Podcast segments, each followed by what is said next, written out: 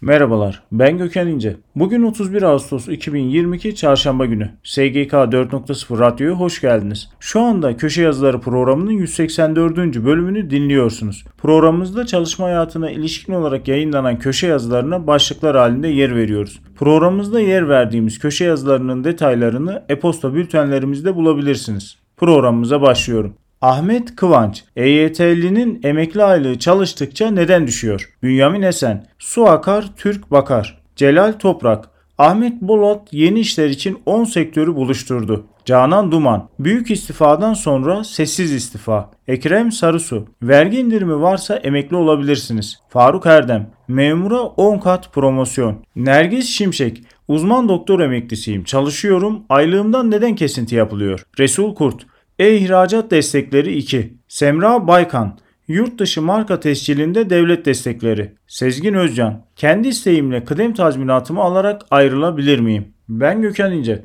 SGK 4.0 Radyo'da Köşe Yazıları programının 184. bölümünü dinlediniz. Programımızda çalışma hayatına ilişkin olarak yayınlanan köşe yazılarına başlıklar halinde yer verdik. Programımızda yer verdiğimiz köşe yazılarının detaylarını e-posta bültenlerimizde bulabilirsiniz. Bir sonraki yayında görüşmek üzere.